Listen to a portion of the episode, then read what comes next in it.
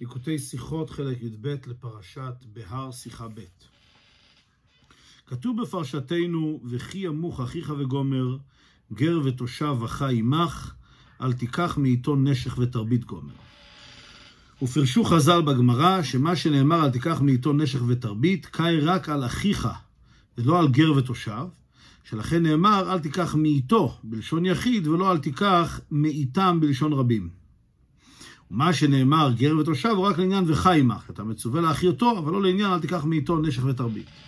אם כן, הפסוק נאמר, וכי אמור אחיך גר ותושב וחי עמך, ובהמשך לזה מיד, אל תיקח מאיתו נשך ותרבית. אז אומרים חז"ל, אל תיקח מאיתו נשך ותרבית. ממי אסר לקחת אה, ריבית ונשך? למי אסור להלוות בריבית?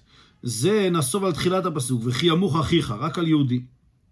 מה עם גר תושב, שהוא לא יהודי, אלא הוא גוי שגר בארץ וקיבל על עצמו את החיובים של גויים בארץ? אה, גר ותושב, אז אמנם וחי עמך, יש מצווה להחיותו, אבל אין את האיסור להרבות, להלוות, להלוות לו בריבית. כי מה שנאמר, אל תיקח מאיתו, נאמר מאיתו בלשון יחיד, וזה מדבר דווקא על אחיך, דווקא על יהודי.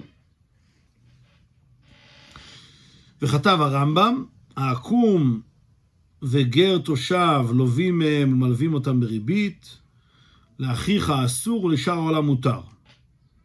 מצוות עשה להשיך לעקום, שנאמר, לנוכרי תשיך, מפי השמועה למדו שזו מצוות עשה. הרמב"ם מוסיף כאן עוד נקודה ואומר שליהודי אסור להלוות בריבית, כאמור. לגר תושב מותר להלוות בריבית, אבל אין מצווה לעשות כן. לנוכרי, לגוי, יש מצווה להלוות בריבית. כפי שהרבא כאן מסכם, והיינו שישנם ג' דינים בהלוואה בריבית. ישראל אסור להלוותו בריבית, גר ותושב מותר להלוותו בריבית, אבל זה לא מצווה. עכו"ם מצווה לקחת ממנו ריבית. והנה מה שהתירה התורה לקחת ריבית מעכו"ם מגר תושב, אף שאסור לגזול או לגנוב כלשהו דין תורה בין מישראל בין מנוכרי. וגם אסור מדאורייתא לרמות בני אדם במקח ומקח וממכר, ואחד עכו"ם ואחד ישראל שווים בדבר זה. מצד אחד, בכל דיני ממונות של גזלה וגניבה והונאה ורמאות, כל זה יהודי וגוי שווים. אסור לגזול מגוי, אסור לרמות את הגוי. אז אם כן, אם נאמר שריבית זה גם כן איזשהו סוג של גניבה או רמאות או, או הונאה, זה היה אמור גם להיות אסור אה, להלוות בריבית לגוי. למה בכל זאת מותר? אז מובן הוא, אומר הרב, זה מובן, הסברה היא, כפי שמבואר בראשונים, כי שני ריבית מגזל והונאה, כדאית בגמרא, שגם בישראל לא מצינו למילא אף האיסור דלקיחת ריבית מאיסורי גזל והונאה, כי מה להנח גזל והונאה שכן לא מדעת. הונאה לא ידבי, גזל על, כור, על כורחי שוקל. תאמר בריבית דמדעתי נותן לו. אז ההסבר הוא פשוט, כי באמת ריבית היא לא דומה לגזל ולא הונאה, זה לא נחשב כאן איזושהי הונאה. האדם יודע שהוא הולך לשלם ריבית, והוא מוכן, ל... מוכן לעשות את זה בשביל ההלוואה. אז בגזל, על כורחי שקל, בכלל אה, לוקחים את זה בעל כורחו. הוא בכלל מסרב לתת. הונאה שהוא כן נותן, הונאה פירוש הוא שלדוגמה מוכרים לו דבר שלא שווה אה, את הסכום שהוא משלם עליו, הוא משלם הרבה יותר מהשוויו, אז, אז הוא לא יודע פשוט, מרמים אותו כאן. אבל כאן בריבית הוא יודע בדיוק שהוא הולך לשלם ריבית, הוא יודע כמה הוא הולך לשלם, הוא עושה את זה מדעתו, ולכן הגמרא אומרת שלא ניתן ללמוד את איסור ריבית מאיסור גזל והונאה, כי זה לא חלק מאיסור גזל והונאה, זה סוג אחר של איסור. ומכיוון שהריבית שיינים מגזל והונאה, דלגיחת אמרנו מדעת תדע לווה, לכן התשעה שלא אסרה התורה לקחת ריבית הקלה מגזל והונאה, אלא מאחיך, אבל לא מעכו"ם גר ותושב, וגר ותושב. אומר הרב, אם כן מובן שהחיוב הדין הזה של איסור הלוואה בריבית זה דווקא ביחס ליהודי. זה איסור מיוחד ביחס ליהודי, כי זה לא דומה להונאה ולגזל. אכן בדיני הונאה וגזל גוי וישראל שווים, אבל כאן זה דין אחר, כי הוא נותן מדעתו, לא ניתן ללמוד את זה מהונאה וגזל. זה איסור קל יותר מבחינת ההיגיון על כל פנים, מאיסור גזל והונאה, ולכן זה נאסר דווקא ליהודי ולא לגוי ולא לגר ותושב. לגר תושב.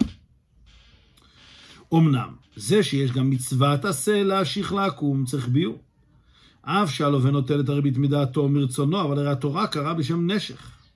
וסוף סוף יש בכולן גזל, הונאה וריבית, חיסרון ממון שמחסר את חברו. אם כן, מהו הטעם שנצטווינו לחסר ממונו של העכו"ם על ידי נשך? אז זה מסביר למה התורה לא אסרה את זה בפירוש. אבל למה התורה אומרת שיש לנו מצווה להשיך לנוכרי? הרי אחרי הכל התורה קוראת לזה נשך. למה זה נקרא נשך? יש, בואו נסביר, יש נשך ותרבית. תרבית זה מלשון הריבוי שזה מוסיף למלווה. המלווה מלווה בריבית, אז הכסף אצלו מתרבה. אמ, למה זה נקרא נשך? כי הוא נושך את חברו, הוא לוקח מחברו כאילו דבר שהוא לא אמור לקחת ממנו. אז אמנם זה לא ממש גזל, אבל יש כאן איזשהו דבר שהוא לא הוגן, שלוקחים מאדם יותר כסף ממה שהוא קיבל. ולכן לכאורה תמוה, אפילו לומר שזה לא אסור ממש, אבל בכל אופן יש פה איזשהו טעם לפגם, זה לא, דבר, לא נראה דבר חיובי, אז למה התורה מצווה להלוות בריבית לגוי? במיוחד שאנחנו כבר רואים שבדיני ממונות, התורה כן אומרת לנו להקפיד שלא לקחת מהגוי דבר שלא שלנו. ויובן זה בהקדים ביור פלוגתת, הפוסקים, היא מועלת מחילה בריבית. אז הרב הולך להסביר כאן, בעיקר על פי פנימיות העניינים, מהו המהות של ההלוואה בריבית בכלל, ובעצם הוראה כללית בנוגע לכל ענייני דיני ממונות וענייני כספים, מה המשמעות הפנימית של הדבר, שלפי זה יובן גם למה יש מצווה להלוות לנוכרי בריבית. אז קודם יש לנו מחלוקת בעניין מחילה בריבית. כלומר, אדם הלווה את חברו היהודי, הלווה, לו כסף בריבית, וכמובן שזה אסור מן התורה, וכמובן שהוא צריך להחזיר לו את הריבית שהוא גבה ממנו, אבל כאן הלווה מוחל לו. אחרי שהוא גבה ממנו את הריבית, הוא אומר לו, אני מוחל לך, אל תחזיר לי את הריבית. אז בזה יש מחלוקת הראשונים, האם מועילה מחילה. אם הלווה שמשלם ריבית, ששילם כבר ריבית, אומר שהוא מוחל, הוא לא, הוא לא רוצה את הכסף בחזרה, האם מועילה המחילה הזאת? דעת הגאונים, שגם אם המלווה כבר גבה את הריבית, אין מחילת הלווה מועלת לפתור את המלווה מלהחזירה ללווה. הגאונים אומרים זה לא יועיל, אפילו אם הוא, אם הוא מחל, זה לא יועיל. ואפילו אם הוא כבר שילם את הריבית והוא מוכר, הוא אומר לו, אתה לא צריך להחזיר לי. הוא עדיין צריך להחזיר לו. למה? והטעם לזה? כי כל ריבית שבעולם מחילה היא, אבל התורה לא מחלה, ואסרה מחילה זו. לפיכך אין המחילה מועלת בריבית. אומרים הגאונים, מכיוון שאם נאמר שמחילה מועילה, אז כל ריבית, בן אדם אומר לך תחילה, אני כעת צריך הלוואה, אני מוכן לשלם בחזרה יותר ממה שקיבלתי, ואני מוחל. כל ריבית זה בעצם סוג של מחילה.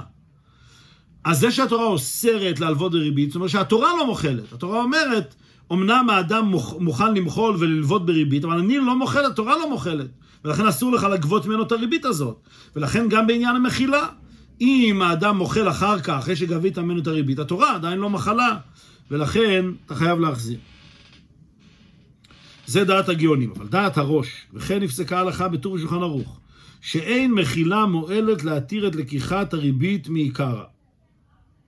שאין מחילה מועלת להתיר את לקיחת הריבית מעיקרה, כי כל ריבית שבעולם מחילה היא והתורה אסרה מחילה זו, אבל אם כבר לקח ממנו ריבית וצריך להחזירה לו, מועלת מחילה לפוטרו כמו בכל גזל. אומר הראש ככה, אמנם אם עדיין הוא לא גבה את הריבית, אז המחילה פה לא מועילה. זה שהלווה אומר, אני מוכן ואני מקבל על עצמי לשלם לך ריבית, זה לא מועיל. כי התורה אוסרת לך לגבות ממנו את הריבית. זה נכון. אבל אם כבר הוא גבה את הריבית, הוא כבר שילם לו. ועכשיו, האם הוא, והוא, והוא אה, אמור להחזיר לו את הריבית? כעת הוא אומר הלווה, אני מוכר, אתה לא צריך להחזיר לי. פה המחילה כבר כן מועלת. כמו בכל גזל, אם אדם גזל את חברו, הוא חייב להחזיר לו. אבל אם הנגזל מוחל, אומר, אתה לא צריך להחזיר לי, אז הגזלן לא צריך להחזיר.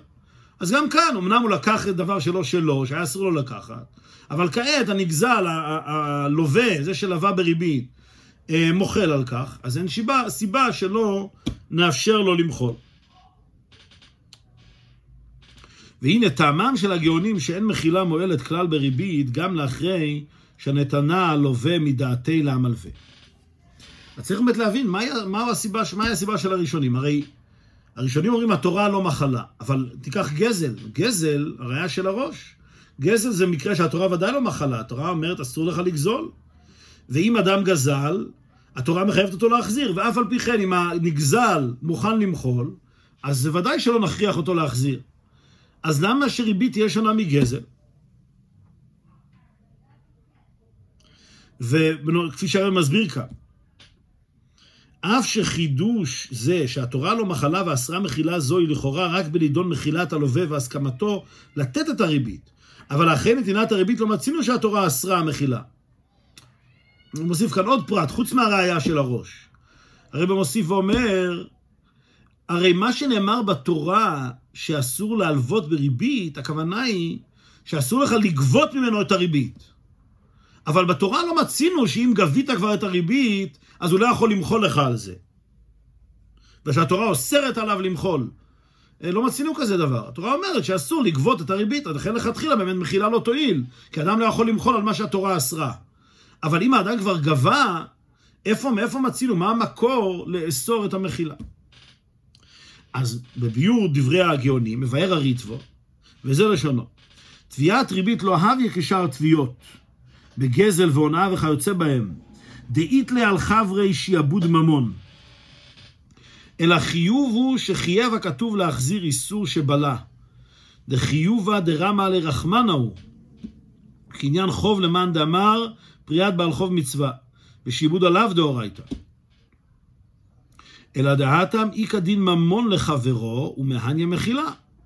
אבל הכא לשמיים הוא חייב, וכיוון שכן, לא תועיל לו מחילת חברו. אז הריטבו בא להסביר את שיטת הראשונים, והוא מסביר כך. זה לא דומה לגזל והונאה. בגזל, לדוגמה, כשאדם גזל את חברו, אז לחבר, לחבר יש שיעבוד, לנגזל יש שיעבוד על הגזלן. כלומר, כסף של הנגזל נמצא אצל הגזלן. זה הכסף שלי שנמצא אצלך. מכיוון שהכסף זה הכסף של הנגזל שנמצא אצל הגזלן, זכותו של הנגזל להגיד שאני לא רוצה את זה חזרה, נותן לך את הכסף הזה, לא צריך. מכיוון שזה חיוב ממון לנגזל. הנגזל, הכסף של הנגזל נמצא אצל הגזלן. אותו דבר בהונאה.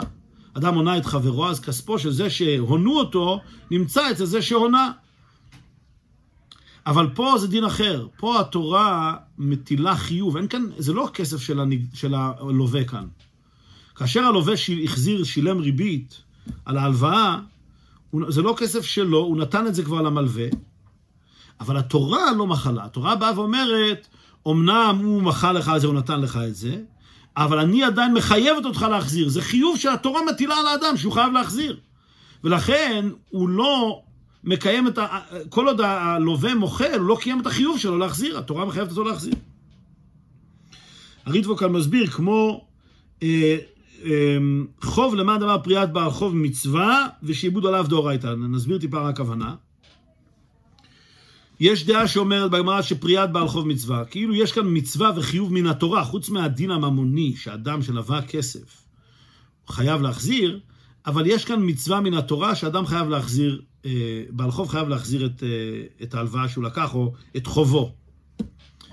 עכשיו, פריאת בעל חוב מצווה, אם, אם אנחנו אומרים שיעבוד הדאורייתא, כלומר, שאם אני חייב כסף למישהו, אז האדם הזה משועבד לי, יש רכוש אצלו שמשועבד לי, אז מה הפירוש אה, פריאת בעל חוב?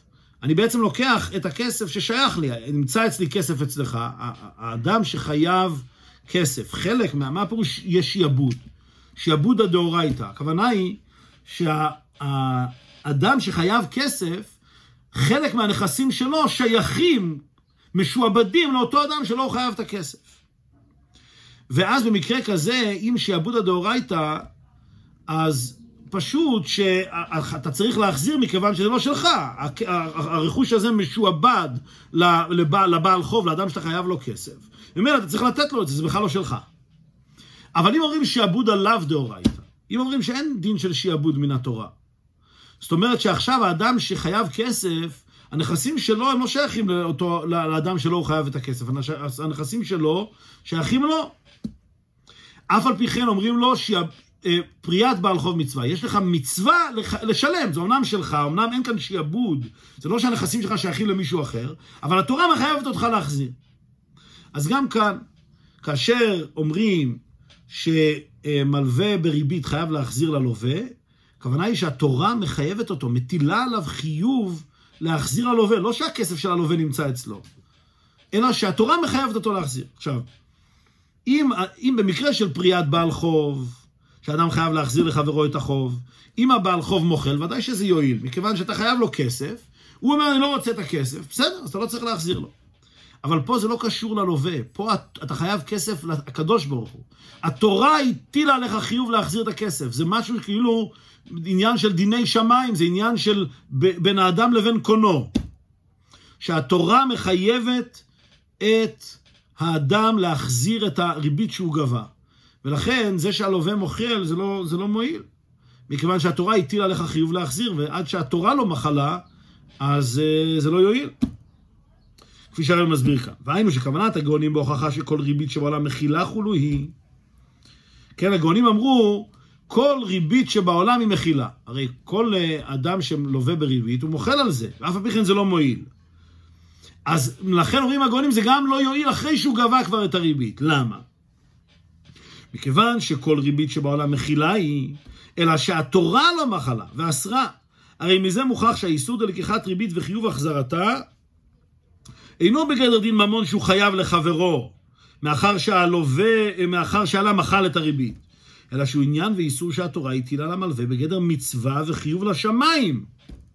ובחיוב החזרתו ללווה הוא משועבד לגבוה, ולכן אין המחילה מועלת בריבית. גם אחרי שקיבלה המלווה, כי אינו יוצא ידי חובתו לשמיים עד שיחזיר את האיסור שבלה.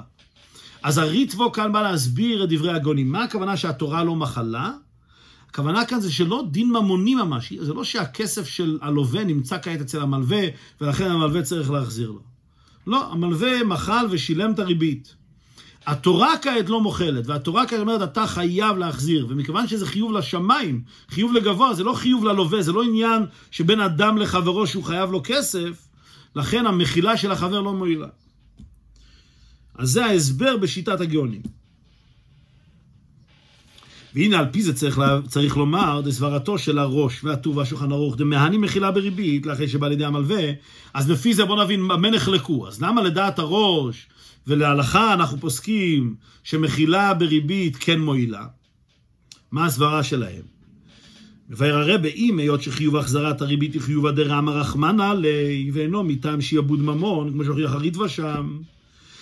בכל זאת, חיוב זה שחייבתו התורה, אין זה דלשמיים הוא חייב, אלא דרמה רחמן החיוב העלה להחזיר את הממון שחיסר את חברו שלא כדין.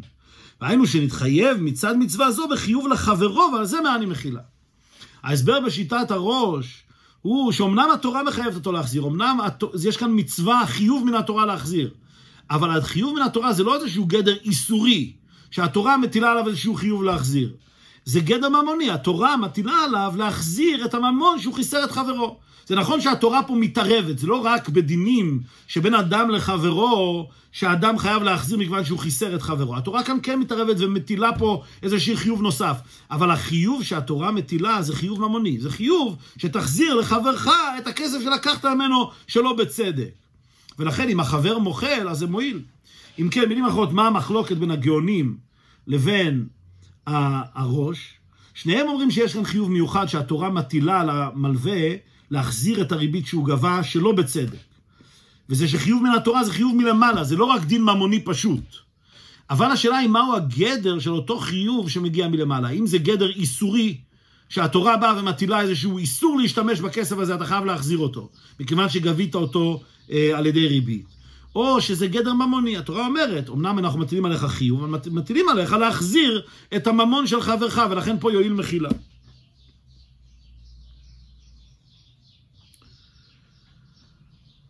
וכמובן בדברי הריטבו, הנ"ל לשתת הגאונים, שעניין החזרת הריבית מפאת חיוב הדרמה רחמנא ליה ולא מפאת שעבוד ממון, הרי הוא כעניין פריאת בעל חוב מצווה.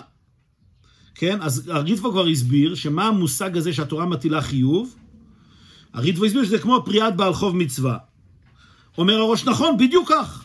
זה בדיוק כמו פריאת בעל חוב מצווה, שהתורה מטילה על זה שחייב כסף, להחזיר את הכסף שהוא אה, חייב, אבל אם, ה, אם הבעל חוב, אם האדם שהוא חייב לו כסף מוחל על כך, אז אין, ודאי שאין לו בעיה למחול.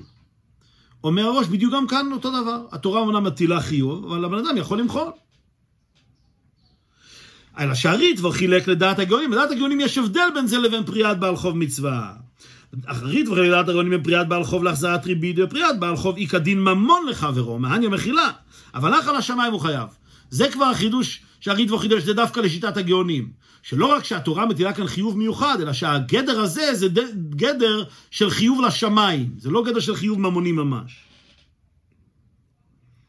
אבל על השמיים הוא חייב.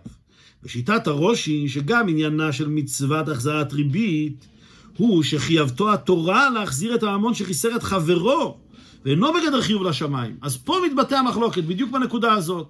שניהם מסכימים שיש כאן חיוב מיוחד, כמו פריאת בעל חוב מצווה. רק שהמחלוקת היא, האם הגדר של החיוב הזה מן התורה הוא גדר של חיוב לשמיים, חיוב כאילו שהתורה הייתה עליו, כפי שאמרנו, חיוב איסורי, לא גדר של ממון ממש לחברו, ואז המחילה של החבר לא תועיל, או שזה גדר ממוני שהוא חייב לחברו ולכן המחילה כן תועיל. מסכם הרב ונמצא שבין לשיטת הגאונים ובין לשיטת הראש והטור שולחן ערוך נחשב ממון הריבית לממונו של מלווה ואין עליו חיוב להחזירו מצד דין ממון כשלעצמו אלא מצד חיוב הדרחמונה. יוצא אם כן שבין לשיטת הגאונים ובין לשיטת הראש החיוב כאן הוא חיוב מן התורה לא, לא חיוב רגיל שבין אדם לחברו, שאדם חייב ממון לחברו, אלא איזו הטלת חיוב נוספת שמגיעה מצד חיוב החזרת ריבית. יש כאן איזשהו עניין נוסף, עניין רוחני שמגיע מן התורה, התורה מצווה עליו שיחזיר את הריבית שהוא גבה. אז עד כאן מובן מבחינה הלכתית, מובן סברות המחלוקת של הגאונים והראש. אומר הרבה ועל פי זה יש לבאר בפנימיות העניינים, פרט בדין החזרת ריבית. עכשיו נוכל להבין עוד איזה פרט נוסף בדין החזרת ריבית. יש דין המלווה בריבית, אם בא לעשות תשובה או להחזיר ריבית, אין מקבלים ממנו. ואף על פי שאין מקבלים ממנו, חייב להחזיר לצאת ידי שמיים, ומכל מקום מידת חסידות שלא לקבל ממנו. הדין הוא כזה, כאשר המלווה בריבית רוצה להחזיר, הוא רוצה לעשות תשובה, הוא רוצה להחזיר את הריבית, לא שמישהו הכריח אותו להחזיר, מישהו הכריח אותו, אז כמובן שלוקחים ממנו.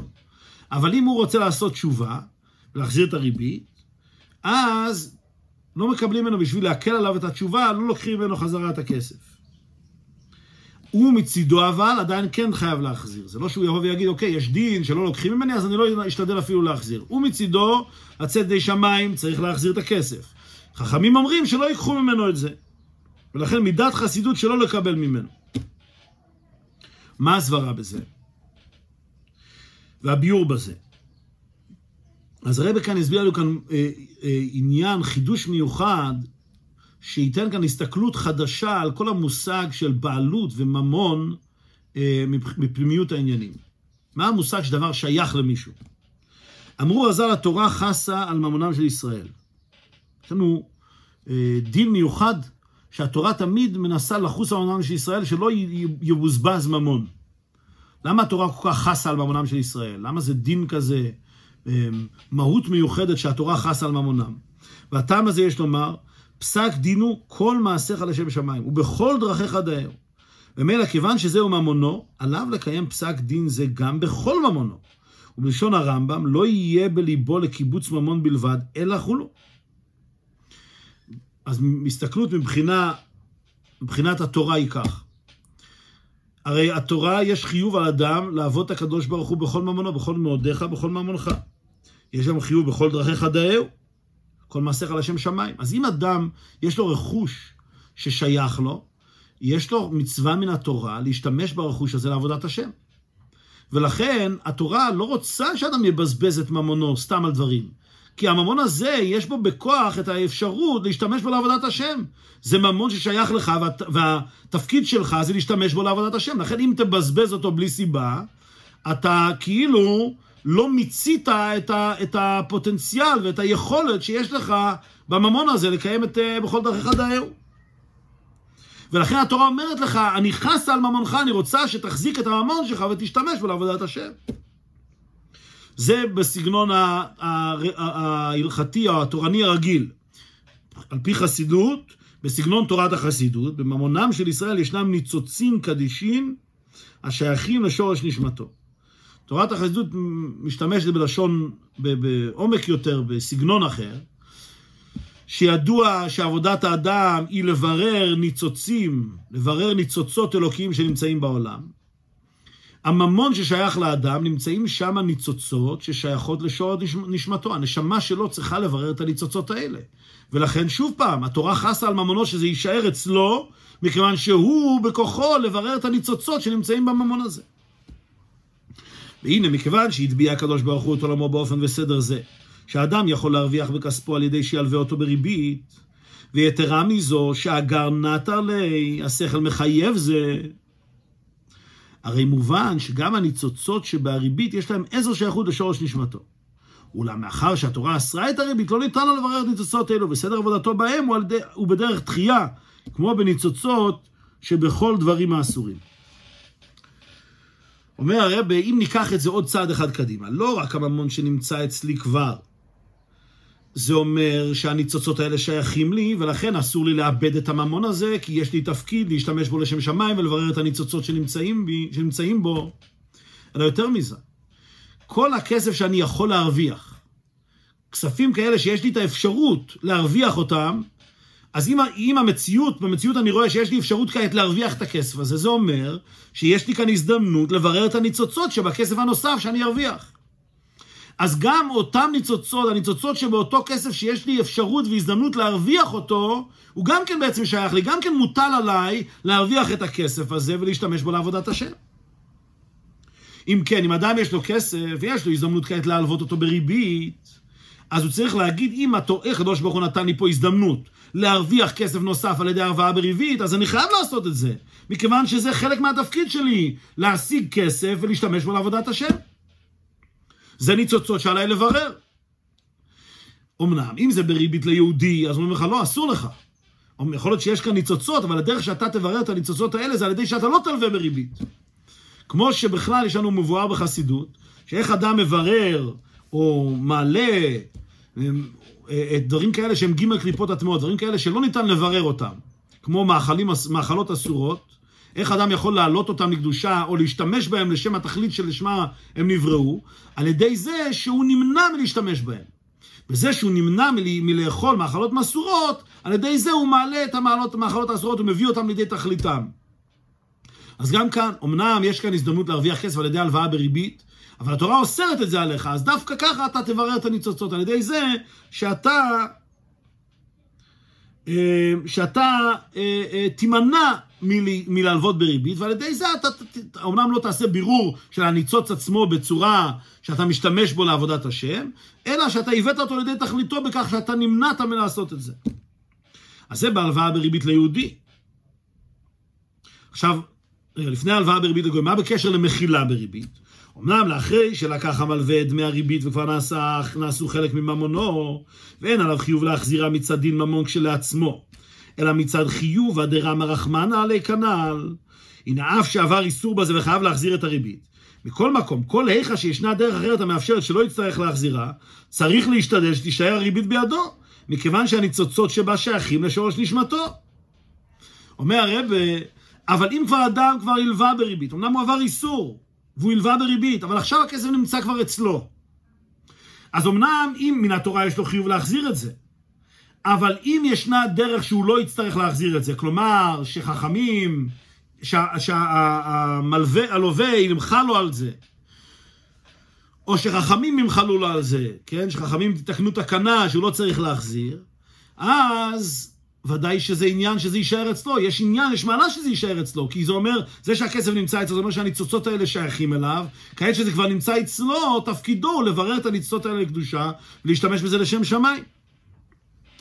אולי פה צריך להסביר, הדין הזה שהמלווה בריבית, אין מקבלים ממנו, זה לא בהכרח בסתירה לדעת הגאונים. כן, הגאונים אומרים שמחילה לא מועילה בריבית, אדם חייב להחזיר. ואם הלווה מוחל, זה לא מועיל. פה אנחנו לומדים שהמלווה בריבית אין מקבלים ממנו. לכאורה זה סתירה לדעת הגאונים, אבל זה לא סתירה לדעת הגאונים, בהכרח.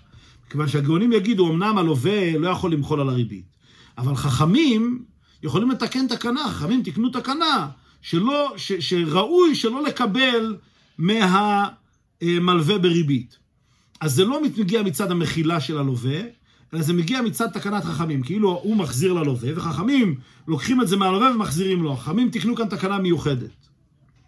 לכן הגאונים גם כן יסכימו לדברי הגמרא שמלווי בריבית לא ראוי לקבל מהם חזרה את הכסף.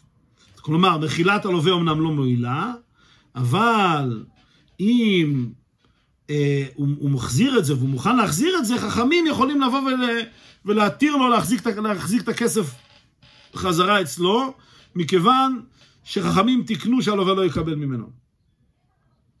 מה הסיבה לכך? אז אומר הרב, עכשיו נבין את הסיבה בפנימיות העניינים. מכיוון שכפי שביארנו, דבר, כסף ששייך לי ושנמצא אצלי, זה אומר שהניצוצות כאן שייכות לי, שמתפקידי ומאחריותי לקחת את הכסף הזה, את הממון הזה, ולהשתמש בו לקדושה. אם כן, כאשר נמצא אצלי כבר כסף של ריבית, אמנם זה הגיע שלא כפי הראוי, אבל אם ישנה דרך שזה יישאר אצלי על פי תורה, אז זה תפקידי לעשות את זה. ולכן, מי שבא לצאת ידי שמיים, חכמים תיקנו מידת חסידות שלא לקבל ממנו, בשביל שיישאר הכסף אצלו, והוא יוכל להשתמש בו לשם שמיים.